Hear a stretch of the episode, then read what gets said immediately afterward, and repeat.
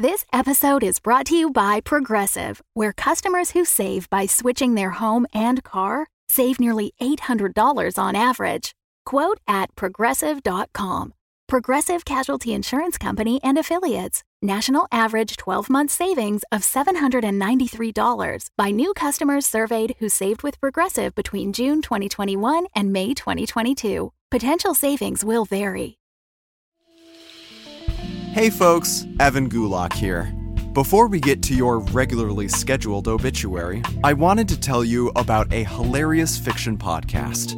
Josie's Lonely Hearts Club is a semi improvised audio drama set in the studio of New Mexico's third best romantic advice call in show. The show splits its time between antics in the radio station and a gradually unfolding story about our insightful host. I got a chance to listen to the first episode and found its easy charm and offbeat humor made it difficult to stop listening. You can tune in to Josie's Lonely Hearts Club anywhere you listen to podcasts and follow them on Instagram at Good Story Guild.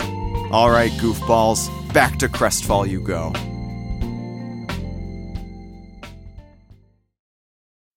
Hello. I am the obituary writer of this lovely town of Crestfall, Idaho, and this is Death by Dying.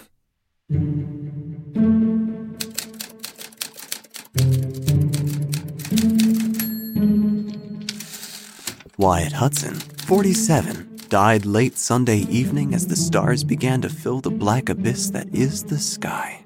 Wyatt, as everyone most certainly knows, was the local farmer of blue stem grass in the farmlands of Crestfall. Wyatt was basically everyone's favorite person on the planet. I'm not kidding. I never joke, except when I do. But in this instance, I do not.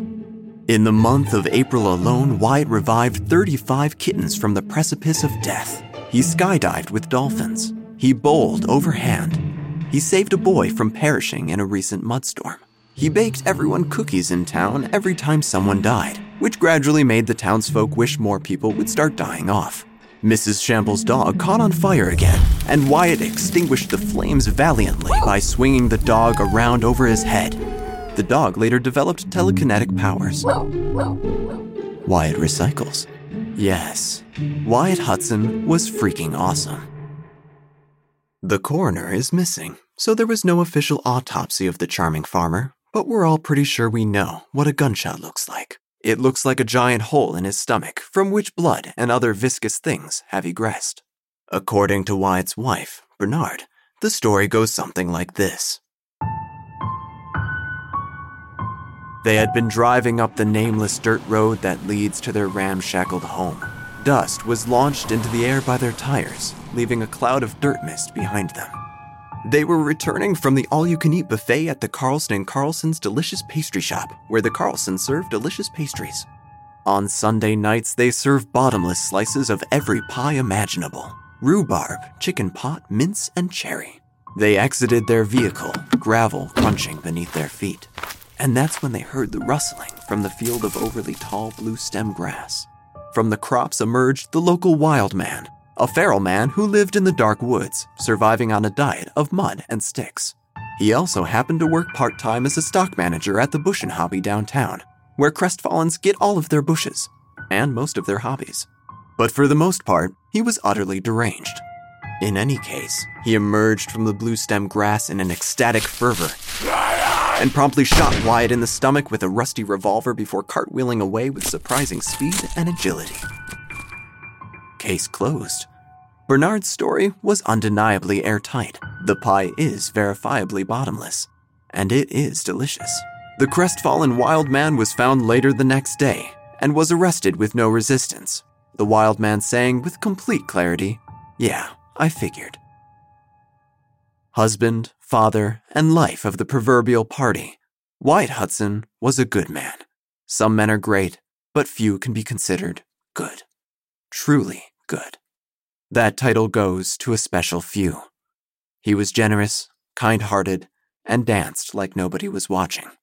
He is survived by his wife Bernard and their three kids, Denise, Chester, and Wallace. To clarify, Denise, Chester, and Wallace are goats. And now, the condolences. The Carlsons send their condolences. They say, in the mood for something delicious? Look no further than Carlson and Carlson's delicious pastry shop, where you'll find the most flaky, fluffy, buttery goodness baked into a baked good sent straight from the heavens. Thank you, Carlson family. The Bushin Hobby also sends their condolences. They say, Need bushes? You got it. Need a hobby? You kind of got it. You can probably find it here. We're not sure. There are so many hobbies these days, it's hard to keep track of. If you collect stamps, you might walk away disappointed. We have them, it's just you collect stamps. We also apologize for employing the deranged wild man who allegedly murdered Wyatt Hudson. That's probably how he bought the gun in the first place. Yeah, sorry about that. Collect guns? We got 'em. Condolences also brought to you by the local butcher. He says, Thank you for the goats. I'm sure if anyone were to grind his precious goats into slabs of delicious meat, Wyatt would have wanted you to be the one to do it. On behalf of the Hudson family, I thank you.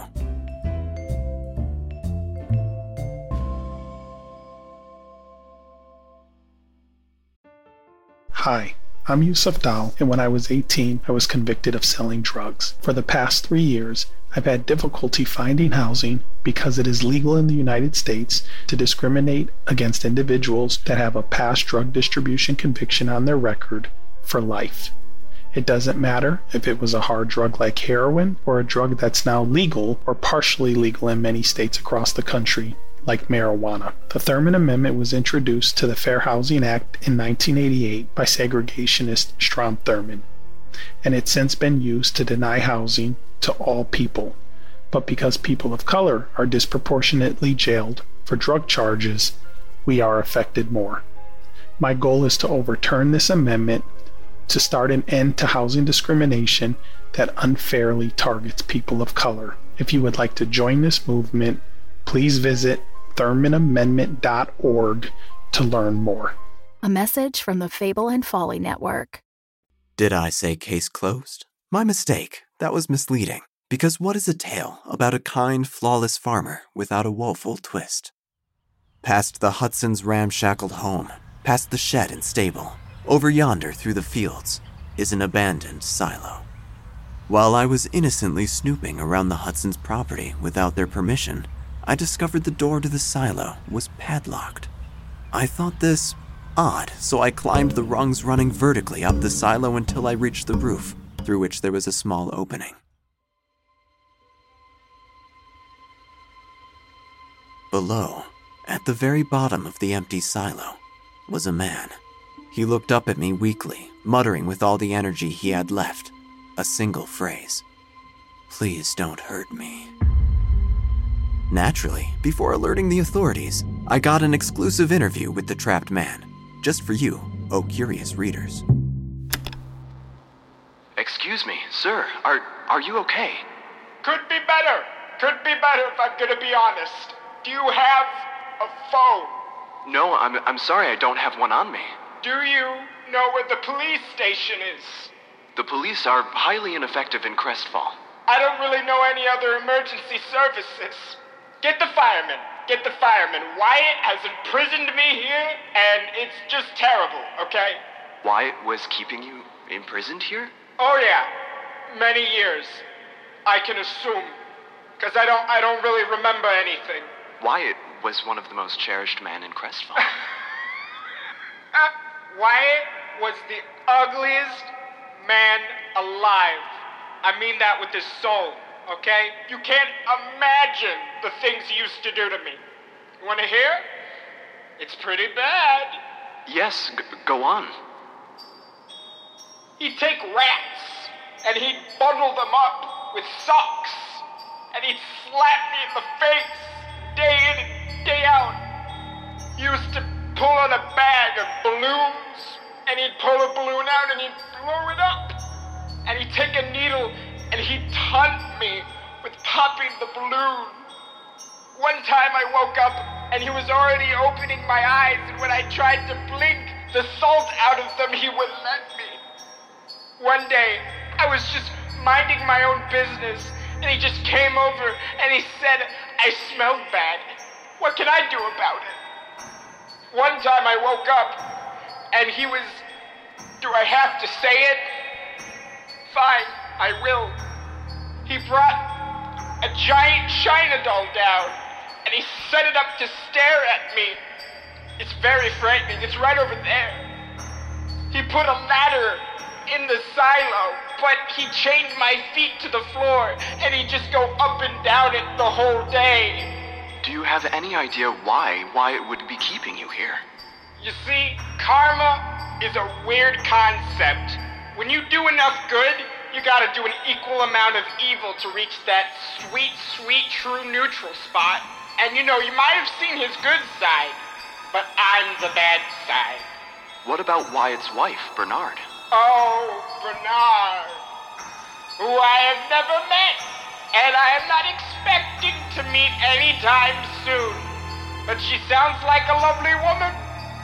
The loveliest woman ever. Do you remember your name? See, that's where we get to some complications. Because I don't remember anything, really. I'm gonna call you Gert. Gert's not the best name. Anything else? Gert, do you remember anything about who you were? Well, if I could guess at anything, I was a man that didn't deserve the name Gert. That's okay, Gert. Please? Wyatt is an evil man. You have to tell people of this. He cannot have such a good legacy attached to such a bad guy. I will certainly do that, and I will, I will, I will find someone to get you out of this silo. I, I shall return for you. Wonderful. Beautiful. Okay? You're a beautiful man. Thank you, Gert. I don't like Gert. I don't like that. Goodbye, Gert. Didn't have to keep calling me Gert, you know. I was confused. How could it be that Wyatt Hudson was the most cherished man in Crestfall, and yet was a kidnapper and torturer in his free time? This couldn't be. And yet there it was. On my way back into town, the Cragmire cannon was fired, signaling the death of yet another beloved resident of Crestfall. I counted to five, and then ducked. The cannon hasn't been moved since the Civil War, and, well, the cannonballs have to go somewhere, so they all land in Wyatt Hudson's field. All around me, like rocks in a quarry, were a decade's worth of cannonballs, some deteriorating from age. Over the years, they had created a clean cut clearing in the middle of Wyatt's field. And so life goes on, just as death does. The farmer's market was in full swing in the town square. Fruits and vegetables and grains of all kinds, pastries and pies, goat meat, etc.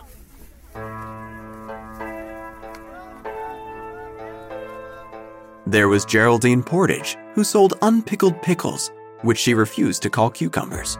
There was Elder Isaiah Goodwin, a deacon at the Church of Right Here, Right Now, who was passing out pamphlets on barn animals within scriptures for those so inclined. Brindle Blackwell sold exactly one apricot a week, placing it at the exact center of her table. When the farmer's market opens, everyone rushes to her booth, eager to be the one to claim the sole apricot because when it's gone, it's gone. And Brindle Blackwell closes up shop. Rumor has it her apricots grant eternal life.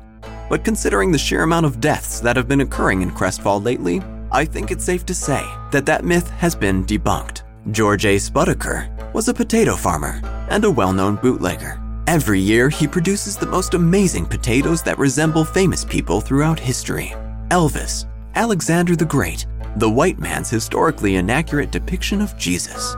Despite all of this fierce competition, Wyatt's blue stem grass still wins out every week. No one is quite sure what you're supposed to do with blue stem grass, but Wyatt's mesmerizing charm drew people in. Even in death, people bought his grass by the poundful.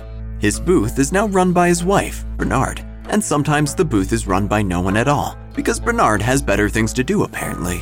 And customers still come, ready to spend ridiculous amounts of money for grass they don't even know what to do with. My mind was elsewhere, however, as I wandered through the farmer's market. Who was Gert? How does one identify a man who can't remember who he is? And that's when I saw him. Gert. He was stepping out from the Carlson and Carlson's delicious pastry shop, munching on a mince pie. He seemed completely fine, and more importantly, he wasn't in the silo. We locked eyes, and he dropped his mince pie. A damn waste of mince pie. This man was up to no good. He bolted, pushing past the flood of pedestrians as though he were attempting to swim upstream. I darted after him, my wild curiosity getting the better of me. Through the crowd and beyond the market, I followed him with impressive speed for a man of my physique. Gert raced across the fields, ravaged by the recent mudstorms, before diving into the dark woods. The sun seemed to vanish entirely the second I entered the woods. There was only night in this place, only darkness. Gert was gone. I turned to head back, but the edge of the woods was no longer where it was when I entered. All around me was nothing but endless forest. The trees seemed to breathe as the wind brought life to their branches. In and out, in and out. The smell of rotten leaves permeated the air. A screech owl whinnied in the distance. I lit a match and the darkness retreated by its light, but only by a few mere inches in front of me. Wandering for a day and an age, I sat beneath a slouching willow and found myself missing the haunting howl of the wild man. At least it would have been something familiar. I hoped they were treating him well in the local jail. The lower my match burned, the closer the darkness approached me, and I began to wonder if this is what death feels like an encroaching shadow. Then I started thinking about Karen Oh, Karen. Maybe I should have stayed with her, even though she cheated on me with that two timing bastard Jimmy Hawkins. We could have made it work. We could have gone to couples therapy. The sex was wild. The night reminded me of my loneliness and how purposeless my life would be if it weren't for my obituary column. Oh, Karen. Just then, my match was blown out by some unforeseen force. I was plunged into an indescribable blackness. Everything became quiet. Not the wheezing chirp of a diseased bird, not a scuttling possum, even the wind had grown silent. Before me appeared a pair of glowing eyes, beautiful and terrifying, perfect circles, swirling irises. I tossed my doused match and took out my phone, turning on the flashlight setting. Despite the direct light, its figure remained a silhouette, but its form took shape. The antlers of a stag, the outline of an elongated face, thin, long, and serene. The stalking hunch of a coyote, prepared to attack its prey. My light snapped off and the ground opened up beneath me like a gaping maw, and I felt my body fall and hit a springy surface. I was in my bed. What madness was this? As an obituary writer, knowing the intricacies of life and death is the same as knowing the difference between dreams and reality. And yet something lingered, circling my mind like a piranha in a fishbowl. I felt as though I had just awoken from a nightmare. Dawn broke over the horizon. It was morning. The next morning. In the town square, folks were purchasing their week's worth of groceries. The local butcher was selling his newest and finest selection of meats with the exception of Chester the goat, who he had bonded with and couldn't bring himself to kill. He had looked deeply into Chester's eyes, and it felt like home. Denise and Willis, on the other hand, were total goners. That's when I saw Gert again, eating another mince pie. He was calling out for anyone to listen. Hey everyone! You should check out the abandoned silo down at Hudson's old farm. I hear there's some seriously shady business going down over there. But no one was listening. I got it! It's mine! Someone had just acquired Brindle Blackwell's single apricot, and a brawl had ensued. Hey, everyone! Shut up! Shut up about the farm! Okay. I looked at him, and he looked at me. And he dropped his pie. Another damn waste of mince pie. Who did this man think he was? A man trying to steal the apricot for his own moved in front of me, and by the time he passed, Gert was gone once more. The Hudson's farm was just as I had left it peaceful, tranquil, a farmer's paradise. I approached the abandoned silo with an overzealous energy, eager to prove that what I had just seen was real, eager to find Gert missing. I climbed the rungs, clambered across the roof, thrusted my head into the hole at the very top, only to see Gert emerging from a trap door. You. You! You. From behind me came a voice, and before I could glimpse who it was, I promptly toppled through the opening, tumbling into the metal tower. I landed right on top of Gert, and the two of us went sprawling. As I came to my senses, I could hear footsteps from the roof, climbing back down the silo. I scrambled to my feet, my eyes adjusting to the darkness. Gert was out cold. Silence. There, the door being unlocked. There before me, with the sawed off shotgun trained right at my chest, was none other than Wyatt's wife, Bernard. I cannot stress enough that Wyatt's wife's name is Bernard. Her name is Bernard. Her finger hovered over the trigger. You okay, honey bunches? No reply from Gert. Hey, I know you. You're that obituary writer who came around here last week snooping like you own the place. And you're Wyatt's wife. I? And that's Honey Bunches? Were you cereal enthusiasts?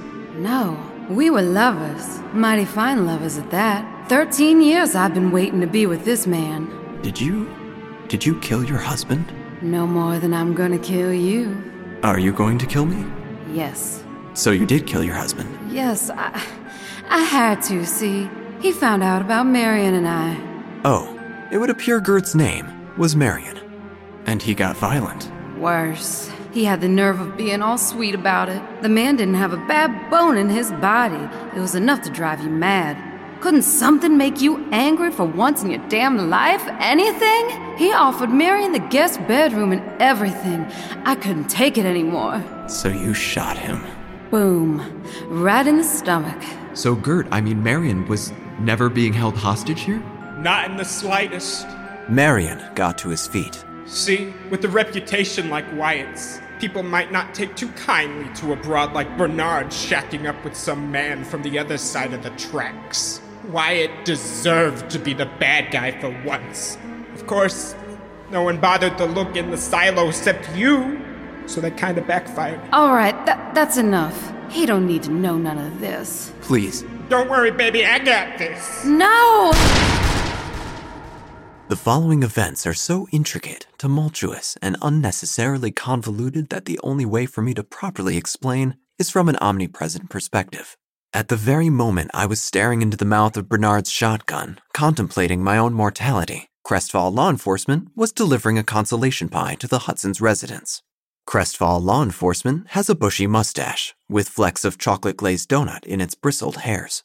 He walks like a water balloon with legs and smells faintly of old biscotti. Crestfall law enforcement knocked on the front door just as Bernard fired her gun, so he did not hear the shot. Meanwhile, time slowed to the trickle of molasses as I watched the next few seconds unfold. Marion approached me from behind. Bernard pulled the trigger. I sidestepped, and in went the bullet right into Marion's stomach, right where Wyatt had been shot. Bernard tried to fire her gun again, but the mechanism jammed, creating a tiny spark in the chamber and blowing her hand clean off. Just as Bernard's hand blew off, Crestfall law enforcement sneezed. He looked down at his pie. Hmm, raspberry. He's allergic to raspberry. Why did I buy a raspberry pie? He thought. Worried she would be caught even more red handed than she already was, Bernard ran from the silo and into the fields of blue stem grass. And that is when the Cragmire cannon went off. In recognition of Wyatt's recently deceased goats, the cannonball soared overhead like a marble rolling across the sky. Bernard ran, the cannonball flew. Bernard ran, the cannonball spiraled downwards. And the two met in the clearing. And with that, Bernard's head joined the rest of the cannonballs in the field. Crestfall law enforcement stood on the Hudson's front porch, having seen none of this, but he sniffed the air with a vague sense that something of note just took place. The wild man was released from the local jail, found innocent of the murder of Wyatt Hudson. His assumption had been that he was being arrested for accidentally killing a possum around the time of Wyatt's death, which is why he was so willing to comply with law enforcement, his conscience weighing heavily with guilt. He had thought the death penalty was a little harsh. The wild man approached me. Beware the shadow. You've seen it, haven't you, in the dark woods? I can see it in your eyes. Stay away from those woods. Please. And uh, one last thing. Mambo Jumbo down by the piano patch.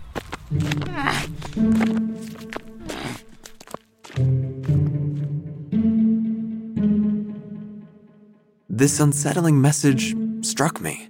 I wasn't too sure what the piano patch part had to do with anything, but the beginning of his comment was clear. What I had seen in the forest was real. The wild man threw himself into the bramble and dematerialized into the fog of the dark woods. That night, I returned to the Hudson's home and sat quietly on their deserted porch. Wyatt's splattered blood was fading to a dull brown. In the town square, a processional was being held in honor of Wyatt. Everyone cried in unison like a mournful orchestra. The slapper arrived to confirm he was indeed dead, even though he had been quite dead for several days. Her job is to confirm that the deceased are indeed deceased, charging 60 bucks a corpse to slap them and see if something happens. Nothing has ever happened, but the slapper has managed to become one of the richest people in Crestfall.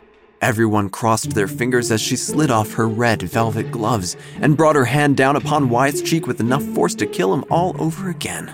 Nothing happened, so she slapped him again, and again, and again, desperately trying to bring Wyatt Hudson, the most amazing human being to ever grace this godforsaken earth, back to life. The slapper had to be forcibly removed from the scene because she couldn't stop slapping Wyatt, but alas, she had done her job. Wyatt was dead, and that was that. I believe Crestfall's very own Pastor Jeff said it best in his sermon at Wyatt's funeral.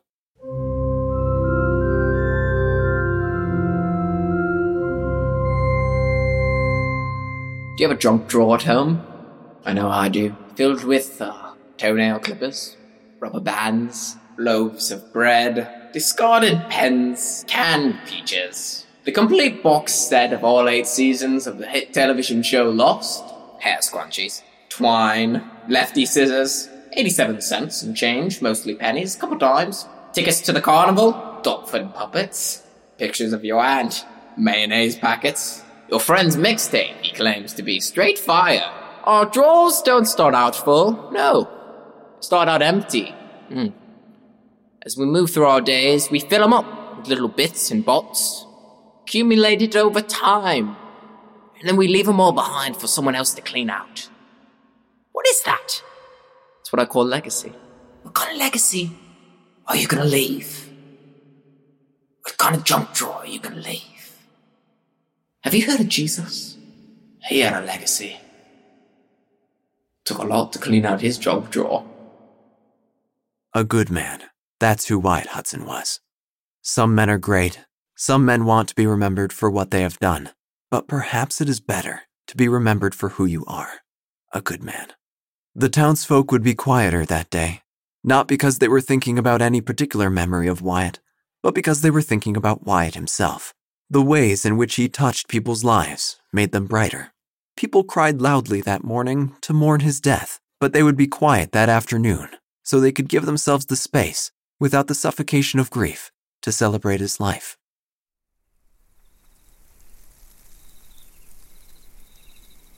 A pre dusk breeze moved through the willows, and the leaves chattered softly amongst themselves. The fields of blue stem grass rolled like waves toward some distant shore. Fireflies ignited and vanished on and off, on and off. This is an evening of great significance, I thought to myself, although I wasn't quite sure what that significance was. I sat up straight and fixed my already immaculately knotted tie against my collar.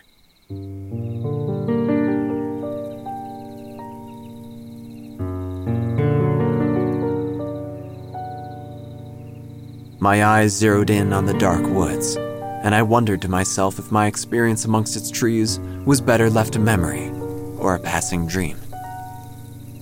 This has been an obituary of Wyatt Hudson.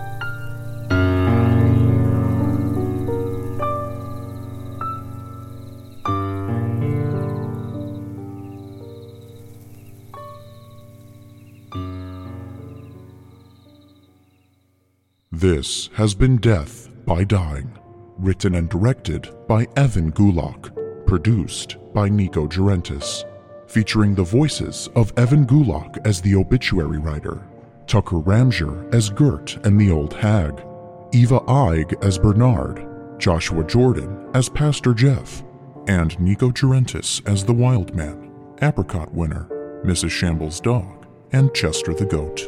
Music composed by Nicholas Gasparini, Kevin MacLeod, Mark Alexander, Stephen O'Brien, Naoya Sakamata, and Nico Gerentis. Sound effects courtesy of freesound.org. Creative producer and script editor Joshua Jordan. Recording engineer and casting director Nico Gerentis.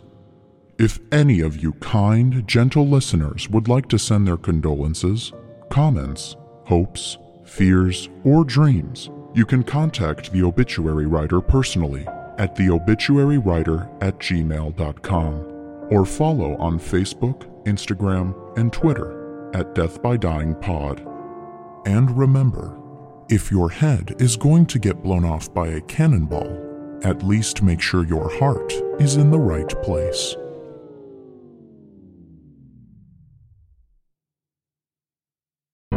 The Fable and Folly Network, where fiction producers flourish. Night has fallen, the moon is full, and we're inviting you to listen to Canada by Night, a podcast where professional improvisers play Vampire the Masquerade. Detective turned vampire Everett Fry accidentally becomes the sheriff of New Haven, an experimental town where they're testing if vampires and humans can coexist. Stuck leading a ragtag group of officers the Brujah bounty hunter Val, the Gangrel news reporter Evangeline, and the Tremere blood witch Doris. Can Everett keep the town running? Or will everyone end up liquidated by the Vampire Council of Canada? Trending on global fiction charts and produced by Dumb Dumbs and Dice, whose podcast Dumb Dumbs and Dragons ranked number two of all fiction podcasts in America. Listen now to find out why Canada by Night has been downloaded more than a half a million times. Canada by Night, its interview with the vampire, if it had all the characters from Parks and Rec in it.